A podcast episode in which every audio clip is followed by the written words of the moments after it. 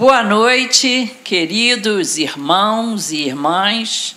Embora o programa seja entre elas, eu espero que eu tenha audiência aí dos nossos irmãos, dos nossos amigos, porque é sempre bom saber, né, o que anda no coração das mulheres, é muito importante.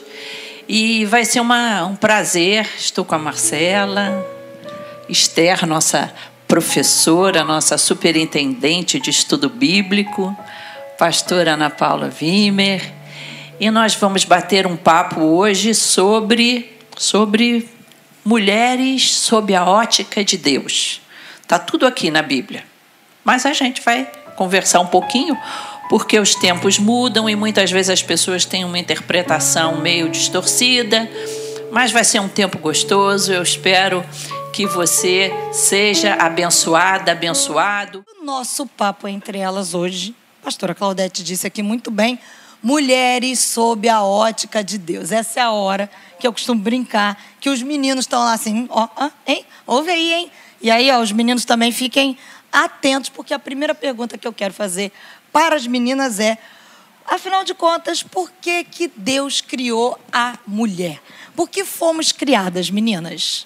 As respostas estão na Bíblia, né? Porque não é bom que o homem esteja só. Ah, e eu logo, quando essa pergunta vem ao meu coração, penso: quem vai ajudá-lo a encontrar as coisas dentro de casa? Não é? Então, é, Deus, Deus criou homem e mulher, a sua semelhança. Isso que está no livro de Gênesis, né?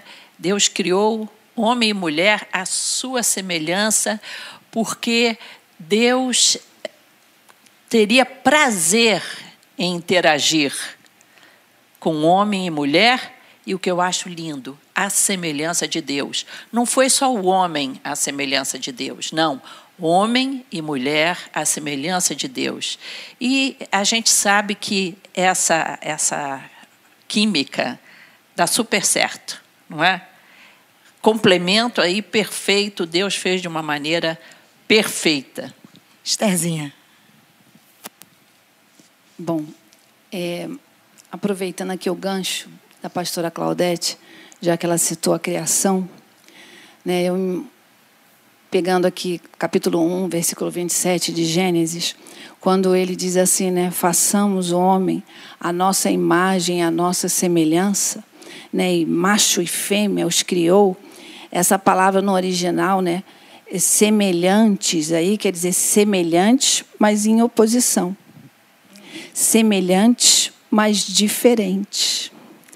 São semelhantes, né? Adão, né, chamado de o terroso também, porque veio da terra, né? O arruivado, porque era avermelhado.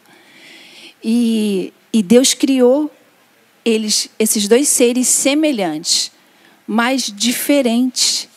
Diferentes na maneira de ver o mundo, muitas vezes diferentes na maneira de agir e ele fez isso tudo de propósito. É isso que me encanta mais em Deus.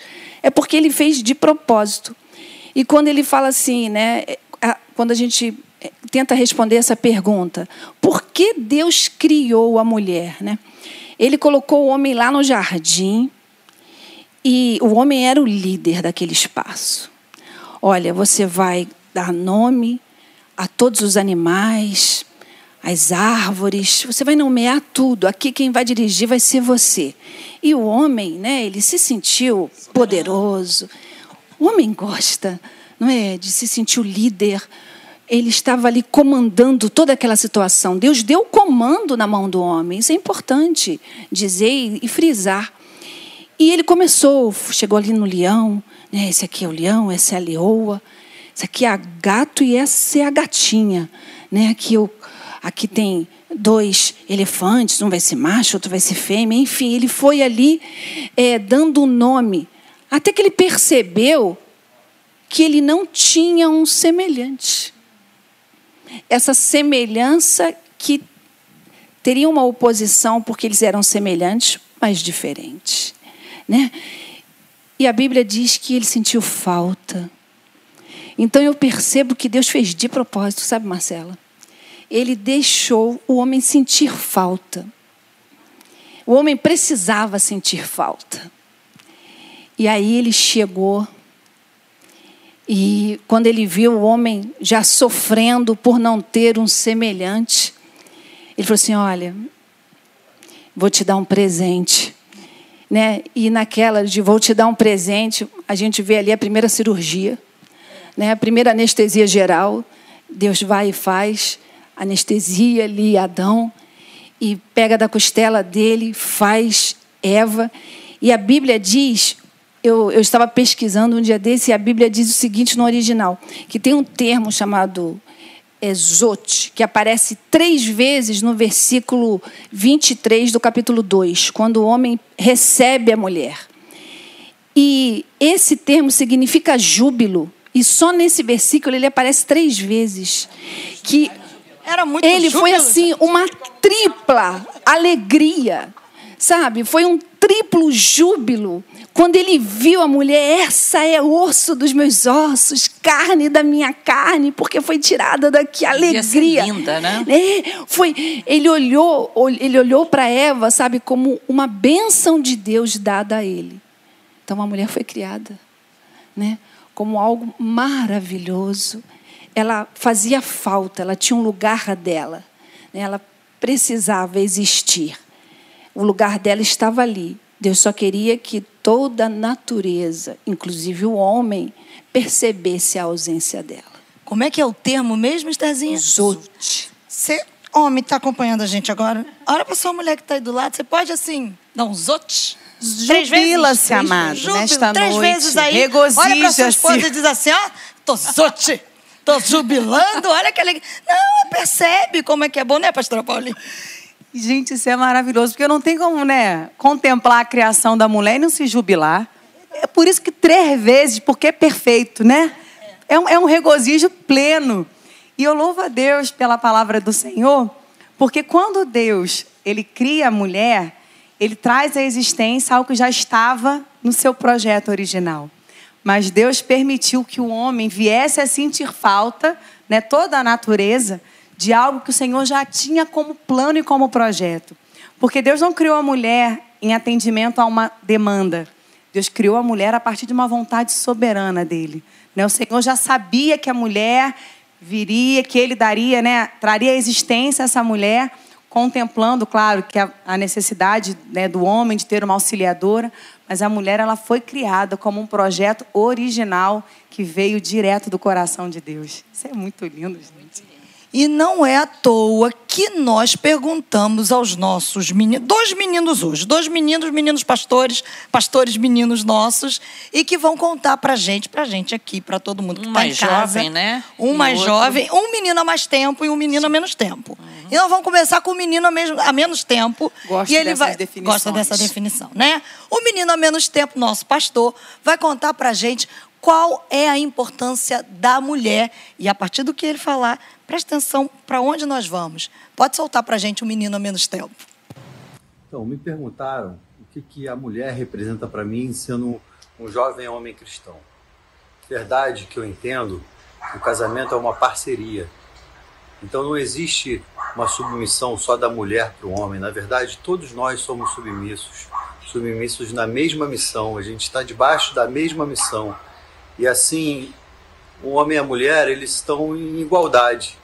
Na verdade, existem atividades distintas e complementares, mas não existe uma posição hierárquica de um acima do outro, pelo contrário, todos temos que um ajudar o outro e a minha esposa me ajuda no que é difícil para mim, eu procuro ajudá-la no que eu sinto que ela tem dificuldade e assim a gente vai lapidando um ao outro para sermos mais parecidos com Cristo. Pastor Paulinho, nosso menino há menos tempo, falou sobre atividades é, complementares, parecidas e complementares, tão importantes quanto. Vamos conversar sobre esse papel planejado por Deus, tanto para homens quanto para mulheres, porque com o passar do tempo, essa questão, a gente vai entrar na submissão. Um pouquinho mais, daqui mais um pouquinho. Mas vamos começar falando sobre a questão dos papéis. Porque a gente vê que, com o passar do tempo, principalmente nesse tempo de hoje, está confuso, não está? As pessoas trocam a questão do papel do homem e da mulher. Isso é alguma coisa de agora ou já vem de algum tempo? O que, que vocês acham? Ou agora está pior? Bom, eu creio que isso do, do papel da mulher foi uma questão de, de sobrevivência da raça humana para que, que a raça humana chegasse aonde chegou hoje, né, é, o homem desempenhava provavelmente o papel de, de, de caçador, de, de, protetor, pela força dele, né, da, da, das outras tribos, e a mulher, porque tinha suas crianças para tomar conta, ela ficava, digamos assim, mais na caverna, entendeu?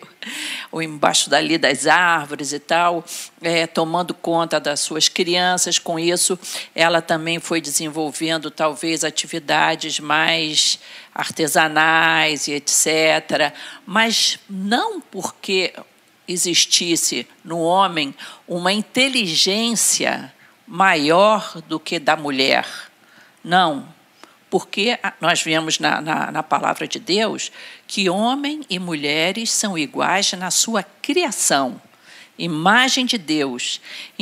As, observamos que essa, vamos dizer, essa separação de que ah, isso aqui a mulher não tem inteligência para isso, a mulher não pode é, é, essa profissão.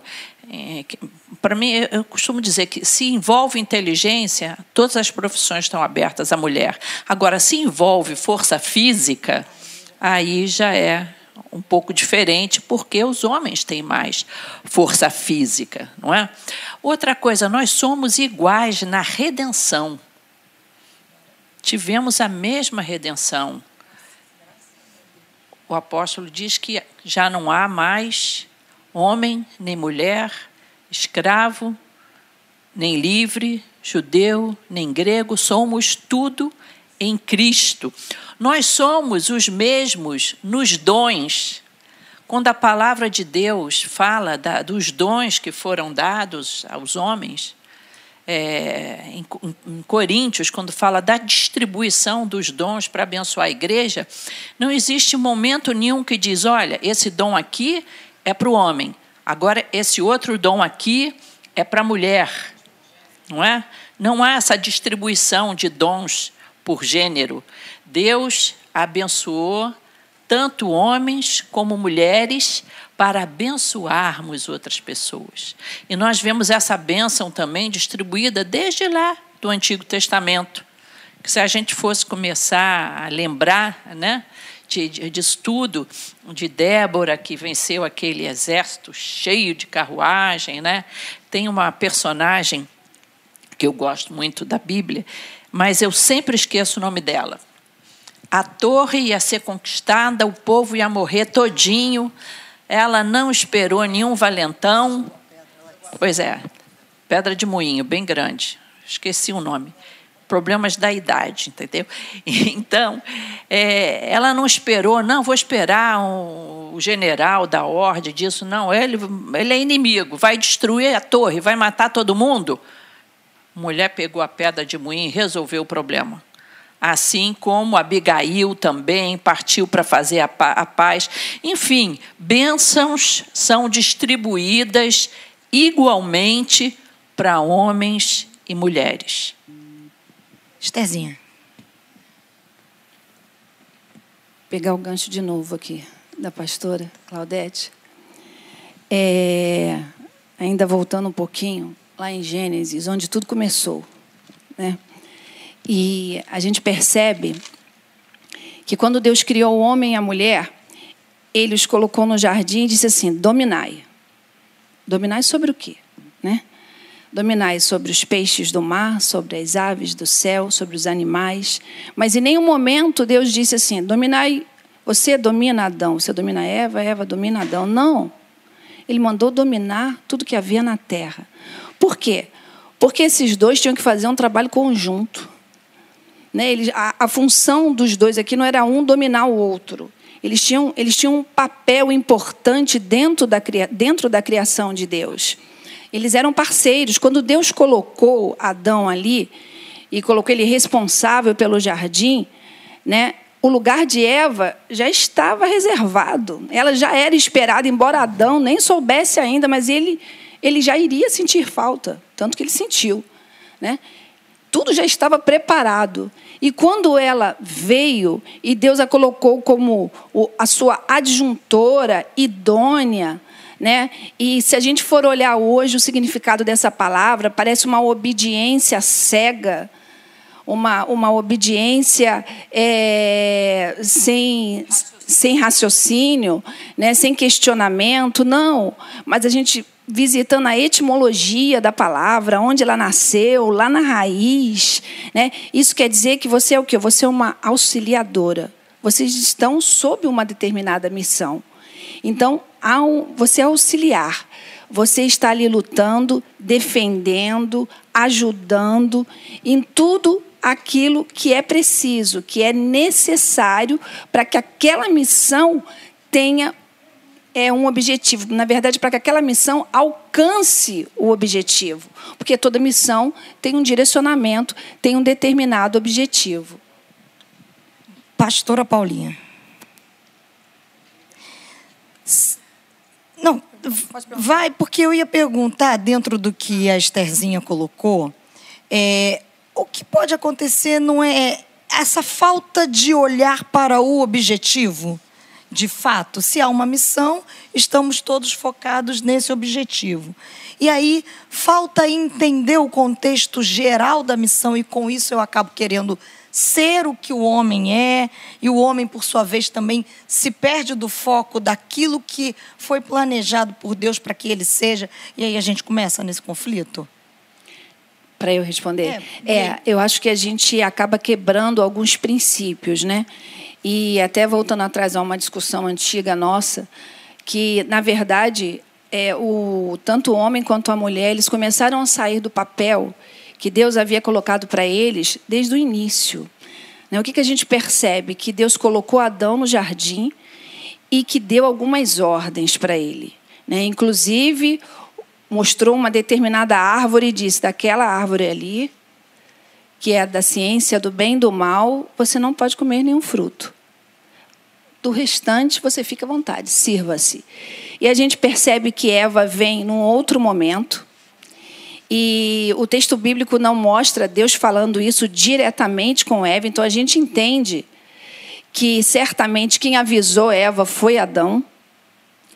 E Eva, conversando, se deixa levar pela serpente. Já aparece aí uma certa diferença entre os dois, né? Eu fico imaginando assim, Adão falando entre os dentes assim, olha, ó, Deus falou, não come dessa árvore não, porque não sei o quê. Eu fico pensando, Eu acho que o fruto não deve ser muito bom, por não. Por que, que não deu essa notícia primeiro para Eva? Ela ia chegar, não come desta árvore de jeito nenhum, pelo amor de Deus. Aí ele, mulher, mas você é tão exagerada.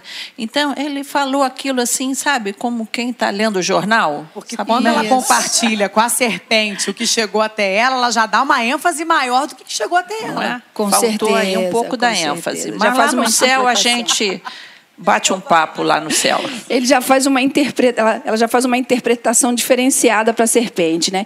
E a serpente maldosa, né? Completamente desnuda da falta de vergonha, já chega ali e distorce a informação e começa a passar já outras coisas, outros interesses, incentivar a Eva a fazer outra coisa. Então a gente percebe que naquele momento, o que, que Eva era para ter feito? Na verdade, ele era para ter corrido lá em Adão, conversado com Adão sobre o que a serpente falou, antes mesmo de comer o fruto. Mas a gente percebe também, pelo que a pastora falou, que talvez essa ordem não, não, tivesse, não tivesse sido muito clara, né? dado a importância que ela realmente tinha. Tanto que ela vai lá, come do fruto. Antes mesmo de conversar com Adão, chega lá e oferece, e ele não hesita. Né? Ele não pensa duas vezes. É, é raro. Nem ver, lembra. Mas é raro ver homem recusar comida, né? É muito raro. Principalmente das mãos da amada. E também não se lembrou que já tinham falado com ele, né, gente? É outro dado que a gente precisa destacar aqui. O homem também se lembrar das coisas, né? Pois é. e ele vai é, e você percebe aí que a troca dos papéis, né, que, aliás, os papéis já começaram a dar errado desde o jardim, que Adão não fez o que ele era para ter feito de acordo como Deus havia mandado e Eva também. Então, a partir daí, começa, começa tudo dar errado. É, e eu fiz questão de destacar isso, pastora Paulinha, e, e, e vou jogar para você e para a pastora Claudete, para a Estherzinha também depois voltar nesse rebate, porque tem muita gente acompanhando a gente em casa hoje que diz, mas se eu não fizer, a mulher dizendo, né? Às vezes ela faz o papel do homem e ela diz, se eu não, se eu não fizer, ninguém faz. E ele não vai fazer. E aí, por sua vez, ele está em casa dizendo assim: ah, quando eu tento fazer, ela já fez. Ela não espera por mim. Então, tem muita gente. Imagino, nesse tempo de pandemia, mais ainda, porque as coisas. Está tá todo mundo dentro de casa. É aquele. Vamos para o simples, até do trocar lâmpada. É uma coisa simples. Mas são coisas que acabam reverberando para o dia a dia e para o contexto do casamento, criação de filhos, trabalho, porque isso tudo é um é, é uma cascata, né? E eu estou falando isso porque você está criando um filho pequeno que está vendo, e de repente você tem uma filha solteira. Estou falando isso porque às vezes tem adolescentes e jovens, meninas que estão acompanhando a gente, que pensam assim: isso tudo vocês estão falando é balela. Gente crente dentro das nossas igrejas e que acha que submissão, que é o que a gente vai falar já já, não é papo para os nossos dias de hoje. É, eu vou dar um passo para trás quando você perguntou para Esther a questão, muitas vezes, da não compreensão da missão. Eu acho que isso é, é, é um ponto que compromete e muito né, o desempenhar dos papéis, né, tanto do homem como da mulher, como nós já falamos aqui. Eles eram semelhantes, mas eles eram diferentes, porque nós somos diferentes. Né? Existem particularidades da mulher que são diferentes das particularidades do homem, e glória a Deus por isso. Né? O Senhor nos criou nessa diversidade né, de características, de habilidades. Isso não está só restrito a mulheres e a homens. Há mulheres com diferentes habilidades, há homens com diferentes habilidades, dons naturais que o Senhor deu. Para quê? Para que a gente desempenhe a nossa rotina da vida de modo a engrandecê-lo né, em tudo aquilo que a gente fizer. Mas numa, numa, numa missão, ou pensando até numa, numa situação de guerra, cada um tem o seu posicionamento e a sua função. Então, cada um precisa estar atento naquilo que é responsável para fazer. E aí, pegando o gancho aqui do que a gente estava falando com relação ao bate-papo da Eva ali com a serpente, muitas vezes nós somos desfocados dos nossos papéis. E a gente é quase que convidado a se mover do papel, do local onde Deus nos plantou, do local que Deus nos criou para ser. E essa nossa movimentação, gente, isso compromete a missão. Porque eu saio do papel para o qual eu fui criada para desempenhar, que é diferente, ele não é inferior, ele não é, é desqualificado comparado com alguém, não é isso. São papéis diferentes, funções diferentes, debaixo de uma mesma missão. Porque qual é a nossa missão, gente? É viver de modo que o nome do Senhor seja engrandecido. E se eu me movimento deste local, deste papel, deste plano criado por Deus, eu vou comprometer a missão do Senhor na minha vida, no meu casamento, na minha família. E aí, os danos, eles vêm sendo apresentados ao longo da história. Só rapidinho, como ela falou de Gênesis, lembrar rapidamente que começou em Gênesis a grande quebra de relacionamento de homem e mulher com Deus. Entrou aí o problema de querer ser como Deus, vamos provar dessa dessa fruta, que seríamos como, como Deus, entrou aí a desobediência, o orgulho, querer ser o Deus da sua própria vida. E se a gente for examinar realmente o que causa maior confusão de relacionamento entre homem e mulher, ou mesmo é, é, é colegas de trabalho, pai com filhos, etc., etc., é essa quebra é, é, de, de, de, postura do homem, de querer ser o Deus, querer quem manda aqui sou eu, é, eu sou o mais importante. Então, é, é, muito do relacionamento de Deus, de, do homem com a mulher tem a ver com pecado. tem a ver com pecado. Então, se cada um do, dos parceiros aí, homem e mulher, se eles tiverem uma, uma experiência com Deus, arrependimento, aprenderem com Jesus, que é manso e humilde de coração, esse relacionamento vai dar certo. E uma das coisas que Jesus era, era submisso. Vamos assistir o, o vídeo do nosso pastor menino há menos tempo. Há mais tempo. Há mais tempo. Irmãos, me perguntaram como eu, homem cristão, vejo a mulher. Primeiramente, eu tenho que dizer que eu sou, eu tenho mãe, irmã, mulher, duas filhas e uma neta. Na minha vida não há homem exceto o meu cachorro. Então, de mulher, eu consigo entender. Deixa eu falar para você. A mulher foi criada por Deus para ser uma bênção na vida do homem. Algumas vezes nós temos que ouvi-la e até mesmo se submeter a ela. Oh, pastor, como um homem se submeter? Um homem não é cabeça. Irmãos, o Senhor nos disse que nós devemos submeter uns aos outros. Portanto, se a ordem de Deus é uns aos outros, isso quer dizer que de vez em quando, meu filho, você vai ter que ouvir a sua mulher porque ela tem razão. Eu, infelizmente, sou turrão. Se eu soubesse disso quando eu ainda tinha cabelo preto, quanto problema eu tinha escapado. Então, quando você olhar para sua esposa, valorize, agradeça a Deus e diga que ela é bênção na sua vida. É assim que o homem cristão olha para sua mulher. Beijo para todos. Amém. Nosso querido pastor Richard. E aí, vamos entrar na questão da submissão. Ele fala sobre submissão que não é uma via de mão única. Como é que vocês entendem a submissão bíblica?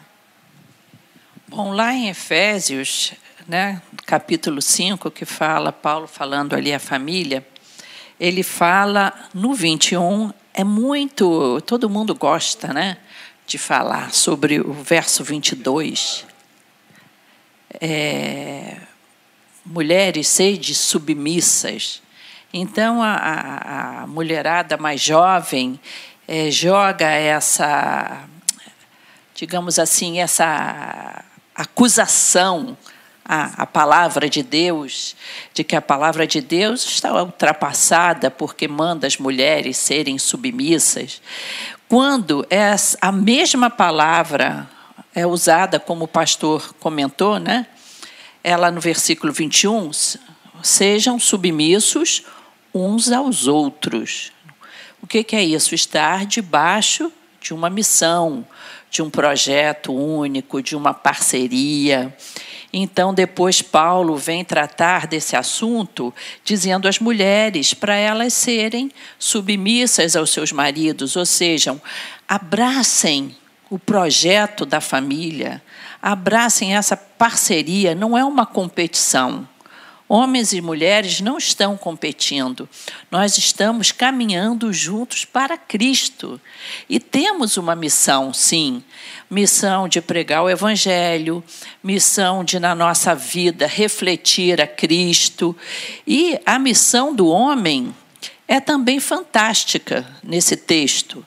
Amem suas mulheres no mesmo padrão de amor com que Cristo amou a igreja amem as suas mulheres a ponto de dar a vida, se for preciso, por elas, né? se entregar por elas. Eu acho estranho que quem dá tanta ênfase é, à submissão da mulher nesse texto não vê a submissão de Jesus Cristo. Jesus Cristo se submeteu ao projeto de Deus para ele se submeteu à cruz por amor. Então, há um entendimento totalmente errado sobre essa palavra nas Escrituras de submissão. Submissão não é desmérito nenhum. Estar sobre a mesma missão de alguém é, é honra, é, é, maravilhoso. Então, numa família que tem juntos a mesma missão, eu não diria só mulheres e é, esposa e marido na mesma missão, não, eu diria filhos. Que os filhos devem também abraçar essa missão que há junta e, e, e estarem é, um ao lado do outro nas enfermidades, na falta de dinheiro, nas perseguições. Essa união é o que Deus espera nessa, nessas duas palavras aí, submissão e amor submisso. É o que eu creio. E eh, não porque eu inventei, não inventei essa história. É palavra de Deus. E eu acho muito bacana nessa questão dessa missão, em Provérbios 14, a palavra diz que a mulher sábia, ela edifica a sua casa. E o que é o edificar? É você trazer essa estabilidade é você trazer as condições necessárias para que este lar seja bem governado. É uma missão conjunta. É o homem no seu papel, né, no caso ali do governo deste lar, mas em parceria com a sua mulher. Como é que você vai governar um lar desestabilizado? Como é que você vai conseguir desenvolver uma autoridade dada pelo Senhor se o seu lar está em desordem? A mulher ela tem essa, essa habilidade dada pelo Senhor, não é verdade? De acalmar os ânimos, de trazer este equilíbrio, equilíbrio ao marido, equilíbrio aos filhos. Muitas vezes, quando começa a pegar, né, que é, quando tem mais de um filho, às vezes é um, é dois, é três, tem horas que meu filho parece que bate um vendaval danado. A mulher sabe como acalmar, como trazer aquele ambiente favorável para que a missão continue se desenvolvendo dentro do lar. Porque também é a mulher, gente, é a mulher também que vai dar a este marido a este homem, né, que ela escolheu para ser seu esposo, as condições para que ele também exerça o seu papel de liderança dentro desse lar. Porque é verdade, muitas mulheres reclamam que os maridos não são líderes dentro dos seus lares. A Marcela até citou isso aqui antes, né? Ah, mas se eu não fizer, ninguém vai fazer.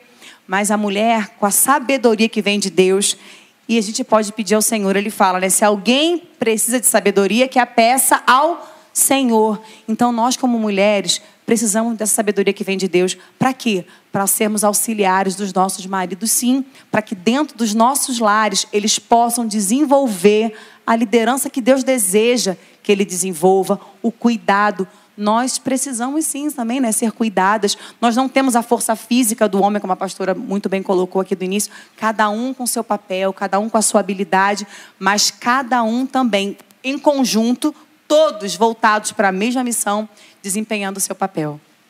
Estherzinha. É, eu, eu percebo que existe assim aquela quebra de princípios, né? Se a gente pegar dois princípios básicos aqui, que é, é, quando Deus fala que o homem deve amar a sua esposa como Cristo amou a sua igreja e se entregou por ela, a gente vê o tamanho desse amor e dedicação. Engraçado que Deus não vira para a mulher e não fala assim: olha, a mulher, você tem que amar o seu esposo. Por quê? Porque o amor para a mulher é uma coisa muito fácil. A gente ama tudo. A gente ama um sapato na vitrine. Oh, ama uma Deus. bolsa maravilhosa. A gente ama um Só cachorro, um gatinho. Não aí. é verdade? A gente olha para uma cena que a gente acha fofa, a gente diz amém.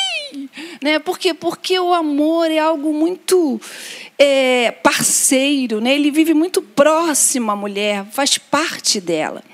Mas ele vira para o homem e diz: Você tem que amar a sua esposa. Como Cristo amou a igreja, né? E se entregou por ela. Esse amor o levou a se entregar, a se despojar de toda a sua glória como Deus, a vir descer como ser humano, né? E, e se entregar por ela. Então, é um amor imensurável, um amor indescritível. E é esse tipo de amor que Deus pede que o homem imite. E vira para a mulher e fala assim: você tem que ser submissa.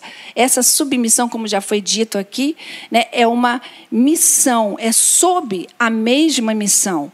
E você tem que ser auxiliadora, protetora, ajudadora. Mas o que a gente percebe é que o mundo secularizado ele não prega isso. Ele fala o seguinte: olha, você não pode deixar é, se deixar se submeter pelo seu marido. Afinal de contas, você tem os mesmos direitos que ele. Mas quando Deus criou esse princípio, ele não quebrou os direitos da mulher. Muito pelo contrário, ele protegeu os direitos da mulher. Porque ele sabia exatamente que se nós seguíssemos o princípio, nós seríamos empoderadas. Mas empoderadas Adorei. pelo Espírito Santo de Deus. Porque uma mulher cheia do Espírito Santo de Deus é uma mulher empoderada. É uma mulher que sabe qual é o papel dela dentro da sociedade. Porque ela edifica, e a gente lembra da mulher virtuosa. Em Provérbios, quem a achará? A Bíblia diz que o marido daquela mulher, ele era louvado nas praças. Já viu uma mulher brigona? Como é que um marido vai ser louvado nas praças de uma mulher barraqueira? Né?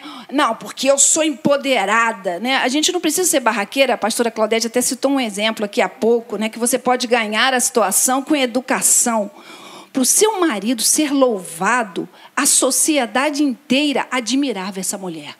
Olha, ele é o marido da, da pastora Claudete. Olha, o pastor Paulo está vendo ali? Ele é o marido da pastora Claudete. Aí eu me lembro da minha mãe, sabe? Que com seis filhos, criou todo mundo dentro da igreja. Teve um, um, um, um jeito especial e uma sabedoria vinda do alto para poder ensinar a cada filho. E, e aí as, as outras pessoas olhavam e diziam assim para meu pai: Puxa, você é o marido da Nancy.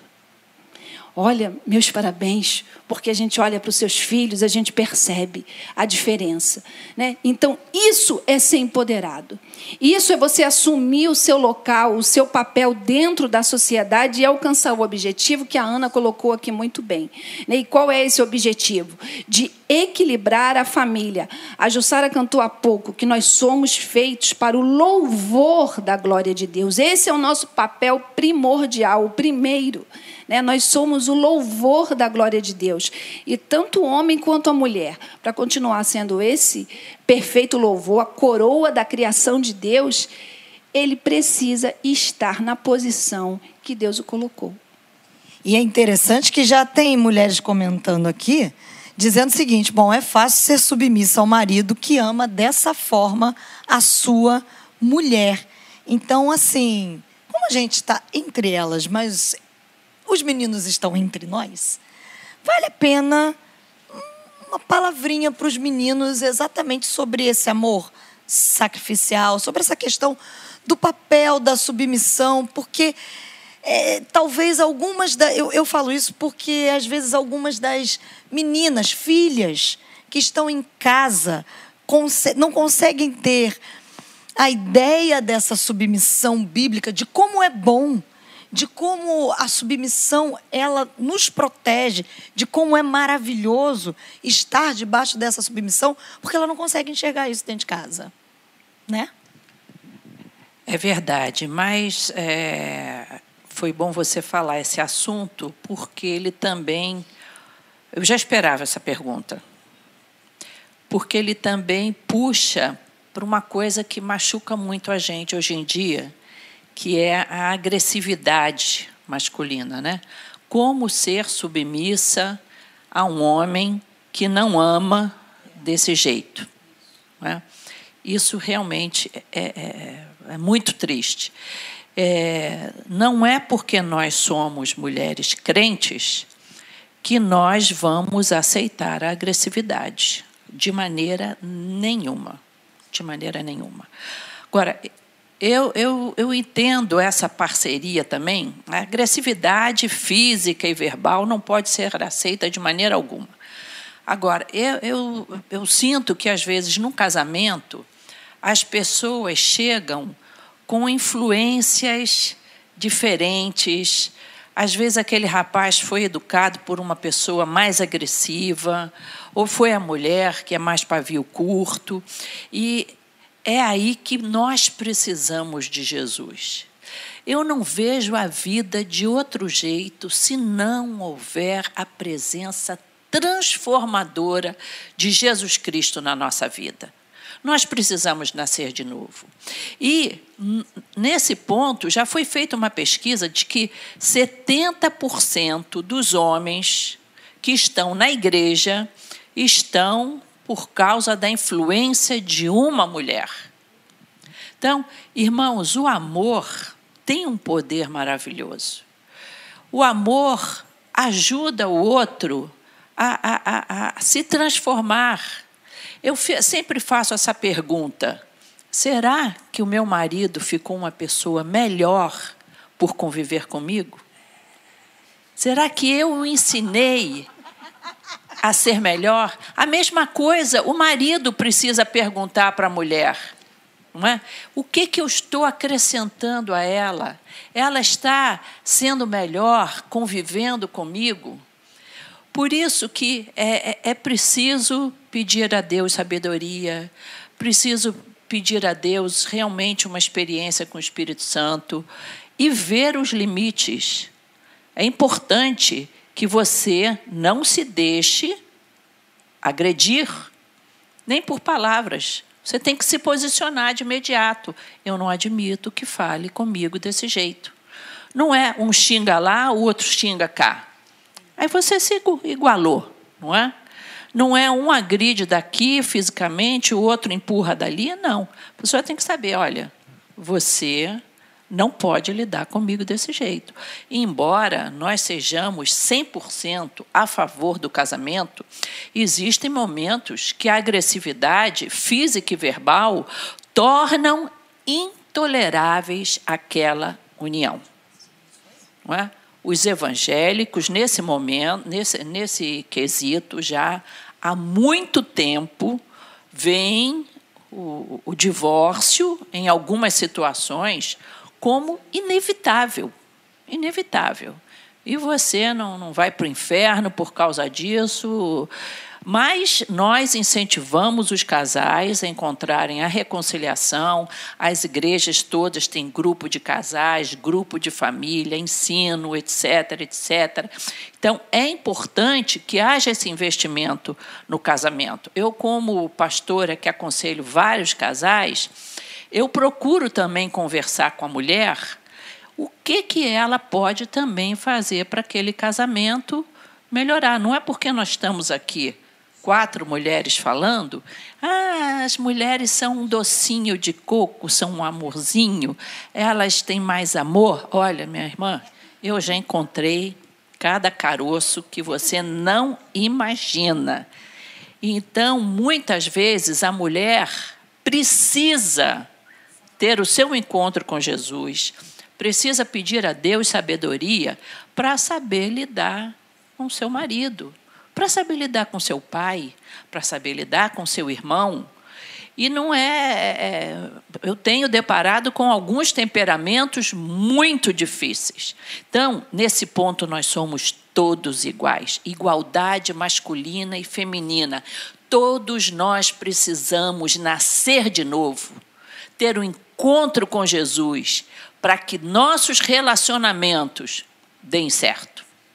Eu queria destacar aqui um, um trechinho aqui nesse texto de Efésios, porque quando o apóstolo Paulo ele começa a falar sobre essa questão da mulher, do marido, antes ele está falando sobre ser cheio do Espírito de Deus. E aí, voltando no gancho do que a Esther tinha falado sobre empoderamento, o que, que a gente pode entender aqui? Que quando eu, né, como mulher, estou debaixo da mesma missão com meu marido, que eu colaboro desempenhando o papel para o qual Deus me criou para desempenhar, quando eu sou amada pelo meu marido, assim como Cristo amou a igreja, aí sim eu serei uma mulher cheia do Espírito Santo. O homem que ama sua mulher desta maneira será cheio do Espírito Santo. Porque muitas vezes o homem está na igreja, a mulher está na igreja, ah, nós queremos mais do Senhor. Você vai começar a viver mais do Senhor quando você também começar a amar mais a sua esposa, né? Porque muitas vezes essa distorção dessa compreensão da submissão muitas vezes vem de homens que não entendem o que é isso. O fato da Bíblia falar que a mulher está debaixo de uma mesma missão com o homem não faz desta mulher inferior a este homem. Como nós lemos lá no início do Gênesis, a criação diz que Deus fez alguém semelhante a ele. Somos semelhante em importância, semelhante em relevância, semelhante né, dessa, nesse papel de desempenhar uma função, uma missão que Deus nos deu. Cada um com a sua habilidade, cada um, como diria aí, né, no popular, cada um no seu quadrado, mas entendendo que a missão é a mesma. Então, assim, nós somos cheios do Espírito Santo quando nós vivemos no cumprimento da vontade de Deus. Isso não é tão simples assim, gente, mas graças a Deus que o Consolador está conosco. Graças a Deus que o Espírito Santo está em nós e ele nos capacita sim, como a pastora falou, a ser uma esposa melhor, a ser um marido melhor. Quem sabe hoje não é o dia lá na sua casa que precisa sentar, não é fazer DR não, que a pessoa ih, ela vem com DR, não. Mas se tiver que pedir perdão, gente, pede perdão, reconheça onde você pode melhorar. Faça essa pergunta que uma pastora falou aqui, né? Será que meu marido ele é um homem melhor depois que eu cheguei na vida dele? Será? E homem também se pergunte: será que a sua esposa é uma mulher melhor, né, mais próxima de Deus, né, com mais oportunidade de desenvolver o que Deus tem depositado na vida dela também depois que ela conheceu você? Gente, olha que cenário frutífero para que o Senhor comece aí também uma obra tremenda na sua casa. Deixa eu só falar uma coisinha. Eu estou vendo ali que eu estou falando demais, mas não tem como lembrar. Eu entrevistei um, uma jovem pedagoga lá da nossa igreja de Caxias e ela, na, na entrevista, eu fico com uma pena que a minha cabeça, eu não estou conseguindo memorizar os nomes. Estou até trocando o nome dos netos. Tá. Então, o que, que aconteceu? Ela conheceu um rapaz e ela observou que a família dele vinha num modelo de agressão, tanto a do pai quanto a da mãe. E ela, ao conviver nisso, ela via que eles se agrediam verbalmente, se agrediam fisicamente, e ela pensou assim: não, eu não quero casar para viver nesse tipo de coisa. Nesse tipo, aliás, eu errei, era a família dela, se eu não me engano. E ela disse: não, eu não quero isso uma agressão, uma coisa. Aonde que isso ia terminar? Se esse rapaz, com essa história, vem para a minha vida, isso não vai dar certo. Mas ele teve um encontro com Jesus. E ela disse: O meu lar rompeu aquele modelo de agressividade. É necessário romper esse modelo. Inclusive, mulheres Ensinem os seus filhos, não sejam mulheres machistas. Ensinem os seus filhos a terem, serem ternos. Deixem seus meninos chorarem, sim, quando eles se machucarem. Deixem os seus meninos serem é, carinhosos. Rompa com esse ciclo de agressão que muitos homens herdam de uma educação distorcida, não só pelo exemplo ruim do pai, não, mas por mães que criaram filhos agressivos também. Esther. É, não é fácil ser submissa, vamos falar a verdade. Né? Tem hora que você fica assim, querendo resolver todas as coisas, como, por exemplo, já foi citado aqui, né? Tem momento que você pede alguma coisa, às vezes a pessoa não faz, aí passa uma semana, está a lâmpada queimada. Né? Duas semanas, está a lâmpada queimada. Três semanas, a lâmpada continua queimada. Então, e aí, como fazer? Né? E, só que nós somos servos de Deus. Então, a gente vai pedir, sim, graça a Ele, sabedoria, como já foi colocado aqui, porque a primeira coisa que a gente tem que perceber né, é é a, qual é a minha identidade? Quem eu sou? Eu sou uma serva de Deus, eu sou filha de Deus. Né? Deus tem uma missão na minha vida. Eu, eu nasci para o louvor da Sua glória. Eu tenho uma missão conjunta aqui com meu esposo dentro dessa casa. Então, Ele vai me dar sabedoria para poder lidar com essa situação que hoje, muitas vezes, eu não consigo. Na verdade, a primeira coisa para Deus nos transformar é a gente saber quem nós somos. Porque a partir do momento que eu sei quem eu sou, eu conheço as minhas reações, eu vou poder perceber quando Deus começar a agir na minha vida e eu esquecer qual é o meu temperamento. Porque é o temperamento dele que vai ser impresso em mim. Né? Situações que de repente eu iria brigar, eu iria pegar o telefone, pegar o WhatsApp ali, falar um monte de coisa que não ia adiantar nada naquele momento, eu estourar com meu marido, ou com meu irmão, ou com, ou com meu pai pelo telefone, e eu esperar o um momento certo. O Espírito Santo fala assim: espera. Mas eu não vou aguentar até sete horas da noite. Espera. Espera né? porque você tem tempo para respirar, você, não sabe o que está acontecendo ao seu redor. Aí, quando você espera, chega naquele momento, você percebe que a situação era completamente outra e que, graças a Deus, você esperou. Isso é empoderamento. Porque aí Deus olha para você e diz assim: tá vendo? Mesmo você sendo assim, você escolheu ser como eu queria que você fosse. Exatamente. Você não é mais dominado pelas suas emoções. Isso é empoderamento, é ser uma pessoa cheia do poder de Deus, de sabedoria, de visão de Deus. Nós já estamos nos encaminhando para o final. Mas como a gente está chegando lá no final, eu vou fazer uma pergunta que foi feita aqui no chat e que movimentou o negócio. Já que a gente está falando de submissão, a pergunta foi feita é: meninas, qual a palavra de vocês, então, para as moças que estão solteiras e que já entenderam qual o papel delas, qual a identidade delas em Deus, já entenderam que foram criadas e que elas têm um papel e elas precisam ser submissas? Qual a palavra que vocês dão para elas neste momento em que elas estão esperando no Senhor? Bom, quem está pegando o programa agora, né, as mesas, olha, nós explicamos a submissão, tá? Submissão inteligente foi explicada aqui, viu? Estar debaixo de uma missão. Essas mulheres solteiras, eu sugeriria que você observasse. Eu sei que às vezes a paixão atrapalha, a empolgação, o amor, assim, não diria amor, eu digo paixão, né? Porque eu acho que o amor dá para enxergar melhor. Observasse bem esse rapaz com quem você está namorando, em vias de se casar.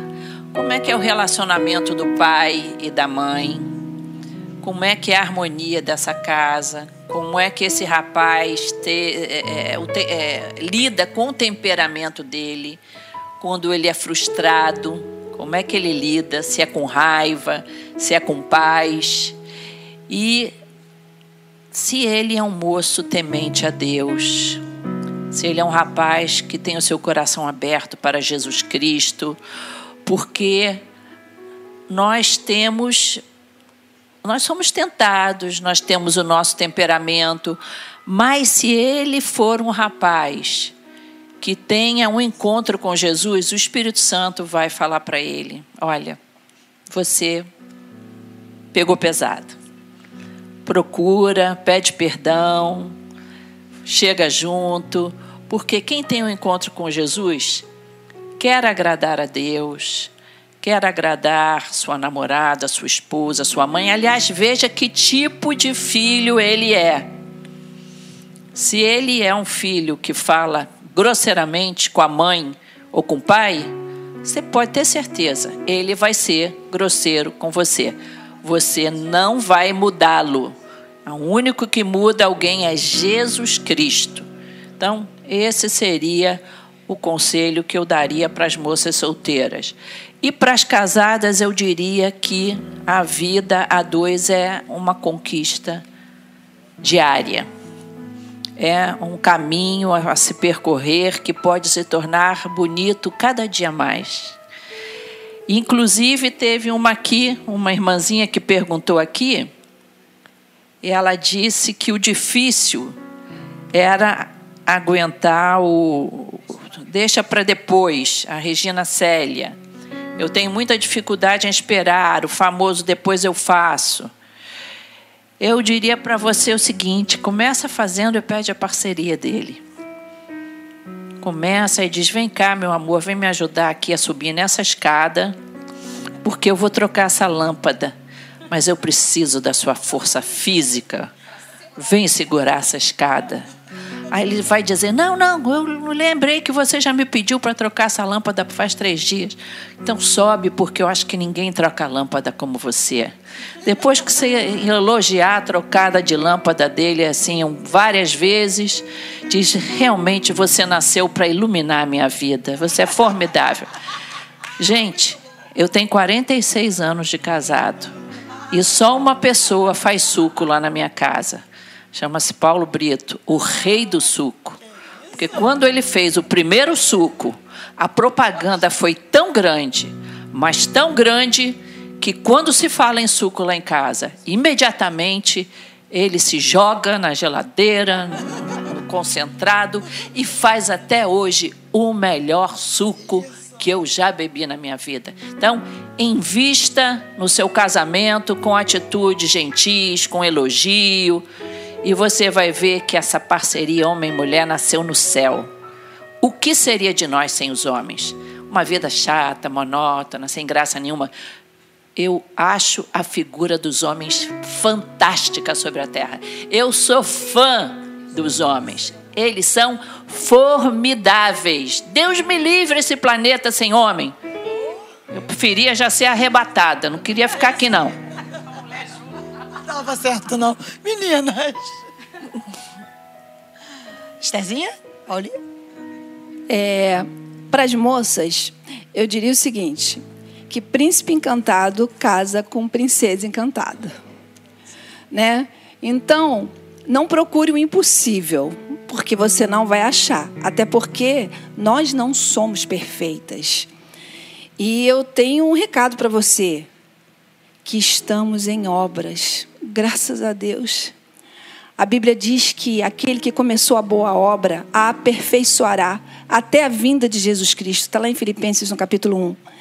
Então, mesmo aquilo que ainda não chegou, de repente, do jeito que deveria, que você olhou aqui através do debate, da nossa conversa, e você acha que alguma coisa precisa ser ainda ajustada, estamos em obra. Deus nos deu essa flexibilidade. Graças a Deus, nós podemos voltar atrás. Nós podemos nos arrepender e refazer a nossa caminhada. Então, todo momento é o momento de começar de novo. E para as casadas, é, continue dentro do seu propósito, daquilo que o Senhor colocou, te deu de presente. Procure estar dentro da posição, a posição que Ele escolheu. Isso foi coisa inventada no coração de Deus, não é coisa de homem. Por isso que é tão perfeito, o encaixe é perfeito, né? Tem um, um tetagrama do nome de Deus, né? Yahvé, o I e o H, ele está presente dentro do nome da mulher e do homem, quando eles se juntam ali em Gênesis 2, 23, que junta o homem e a mulher, a, e a mulher, os dois juntos, dá o tetagrama de Deus. Olha só que coisa maravilhosa. Foi ele que fez isso. Isso é algo inventado por ele. O relacionamento entre homem e mulher foi inventado pelo Altíssimo. Então só tem tudo para dar certo. Basta que cada um esteja dentro da posição que Deus determinou. As moças solteiras me fizeram lembrar, quando eu estava para me casar, eu tinha muita dificuldade com o termo submissão. Né? Me converti com 18 anos, né? Fui criada para ser independente, né? Enfim, dona do meu nariz, minha decisão estava feita. E quando eu me converti, né, que eu fui aprendendo na palavra, quando eu me deparei com esta palavra submissão, eu falei, vai dar ruim. Né? Como é que eu vou casar? E aí, como é que eu vou desempenhar esse papel? Como é que eu vou ser uma boa esposa para o meu marido? E aí eu lembro que eu coloquei isso em oração, antes de eu me casar. Né? Quando eu fui vendo que o namoro foi avançando e que a gente já estava começando a pensar em casamento, antes de eu me casar, eu comecei a colocar isso diante de Deus. Falei, Senhor, eu preciso aprender a ser uma boa esposa segundo os princípios da palavra. Eu nem casada eu era, gente. Eu era assim, uma jovem, nos meus 23, 24 anos. E eu comecei a colocar isso diante de Deus antes de eu tomar uma decisão importante, né? E eu entendo que ali, me relacionando com o Senhor, no meu quarto, na minha casa, ainda enquanto solteira, o Espírito de Deus foi me ensinando, me dando forma para que eu pudesse ser uma esposa segundo a vontade de Deus. Isso é um empoderamento. E eu não vou dizer para você assim, nossa, então hoje você é o resplendor. Não, não sou. Mas eu continuo constante nesse objetivo de primeiro me relacionar com Deus. Porque quando o apóstolo Paulo escreve ali aos Efésios, no capítulo 5, ele usa Cristo como um exemplo, né? Porque é com ele que a gente aprende a se relacionar. Então, sendo solteira, esperando alguém, aí você fala assim: Poxa, Ana, mas está demorando. Investe nesse tempo de relacionamento com o Senhor. Sabe, coloca diante de Deus as suas dificuldades que você tem. Observa, como a pastora falou. Porque é esse homem que você vai escolher, que você vai abraçar para caminhar junto com você nessa missão dentro do seu lar. Então observa agora, para que depois não venham problemas futuros, para que vocês dois juntos, futuramente, possam cada um no seu papel, na disposição da vontade de Deus, desempenhar aquilo para o qual foram né, planejados e sonhados pelo Senhor. E as que já estão casadas, continuem se relacionando com o Senhor, porque é o Senhor quem nos dá essa forma. É o Espírito de Deus que nos aperfeiçoa para todo relacionamento. Aquelas com mais dificuldades numa área, o Senhor, Ele é o nosso comunicador. Ele nos ajuda na hora de calar. Ele nos ensina na hora de falar. Ele nos ensina a hora da palavra branda. Quando a palavra diz que a palavra branda, ela apaga a ira. Isso é sabedoria que vem de Deus e isso é o Espírito Santo, porque a comunicação dentro de um lar, gente, ela faz toda a diferença, ainda mais quando nós temos o nosso manual conosco que nos ajuda a nos comunicar com o nosso próximo e primeiramente com o nosso Senhor. Acredito que para você que está acompanhando a gente desde o início, se a gente fosse fazer um resumo do que a gente falou aqui hoje, do que as nossas meninas empoderadas, porque são cheias do Espírito Santo, disseram aqui hoje é que o chamado para nós, mulheres, homens, tanto casados quanto solteiros, é para sermos de fato empoderados. Empoderados, cheios do Espírito Santo de Deus. E eu não conheço ninguém que seja capaz de ser empoderado sem se dobrar, sem se curvar diante do Senhor. E é por isso que nós vamos orar, né, pastora?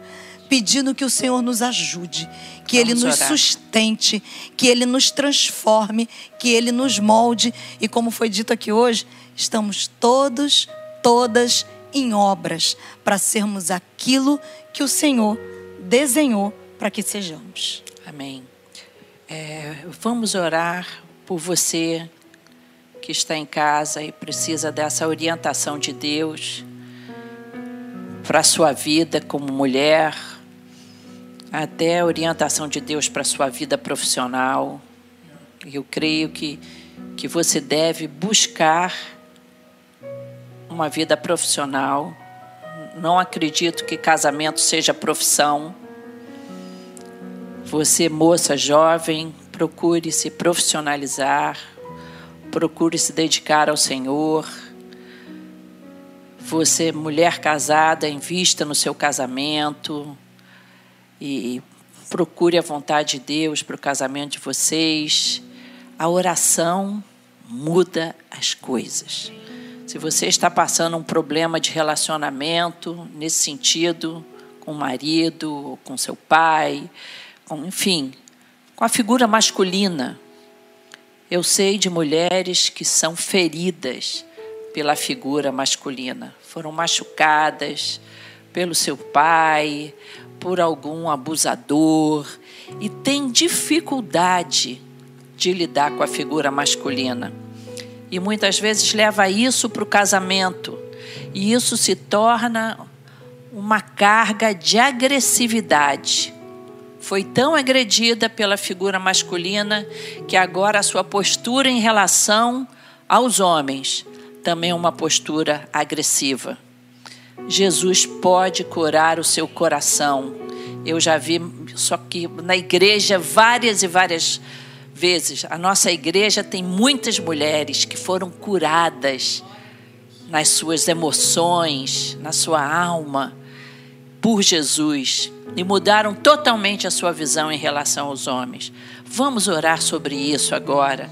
Vamos orar sobre essa dificuldade que você está tendo no seu relacionamento, por essa dúvida que você está tendo no seu namoro, eu vou pedir à pastora Ana Paula Wimmer para fazer essa oração por vocês. Oremos. Senhor nosso Deus e Pai amado, querido, nós louvamos o teu nome. Nós somos gratos pela tua palavra que nos ensina Somos gratos, meu Deus, pelo teu Espírito Santo, Deus, que abre os nossos olhos, que abre o nosso entendimento, Deus, para compreendermos, Senhor, a grandeza, Senhor, do teu projeto ao nos criar, ao criar o homem, ao criar a mulher. Muito obrigada, meu Deus, porque é o teu Espírito Santo que nos ajuda todos os dias a sermos capacitados, meu Deus, a vivermos de acordo com a tua vontade, de modo, meu Deus, a engrandecer o teu nome. Nós te pedimos que nesta noite, Deus, o Senhor visite cada lar, cada lar, meu Deus, que está aqui ligadinho com a gente, Jesus. Cada um, cada uma que foi ministrado por esta palavra, meu Deus. Senhor, eu não sei, Deus, se porventura existem nessa noite homens homens ou mulheres que foram feridas, meu Deus, nos seus referenciais. Senhor, mas nós sabemos que Tu és um Deus que cura. Tu és um Deus que restaura lugares assolados. Tu és um Deus que traz à existência, Deus, aquilo que não existia pelo poder da Tua palavra. Nós te pedimos em nome de Jesus que haja nesta noite cura nos relacionamentos. Que haja nesta noite, meu Deus, um reanimar de esperanças, de expectativas, porque há poder na oração que se faz em nome de Jesus. Há poder na tua palavra, meu Deus. Senhor, que nesta noite, mulheres, meu Deus, que estavam pensando em desistir dos seus relacionamentos, meu Deus, sejam reanimadas pela tua palavra, sejam fortalecidas no Senhor, meu Deus. Que o Senhor compartilhe estratégias, meu Pai. Que o Senhor as visite nesta noite ainda, meu Deus, trazendo o teu renovo, meu Pai. Deus, ajuda-nos, meu Deus, para que sejamos uma geração de homens homens e mulheres comprometidas com o Senhor, vivendo, Pai, em novidade de vida, em concordância com a tua palavra, sem distrações, sem dispersões, meu Pai. Deus, ajuda-nos a sermos contentes com tudo aquilo que o Senhor nos criou para ser, Pai.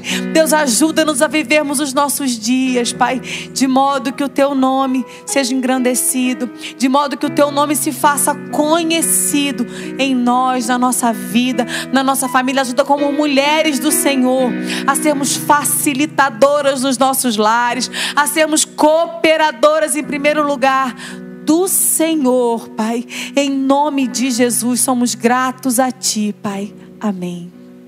Até segunda-feira que vem. Deus te abençoe e que Ele seja o nosso universo. Um grande abraço. O abraço que eu estou morrendo de vontade de dar em um monte de gente para você.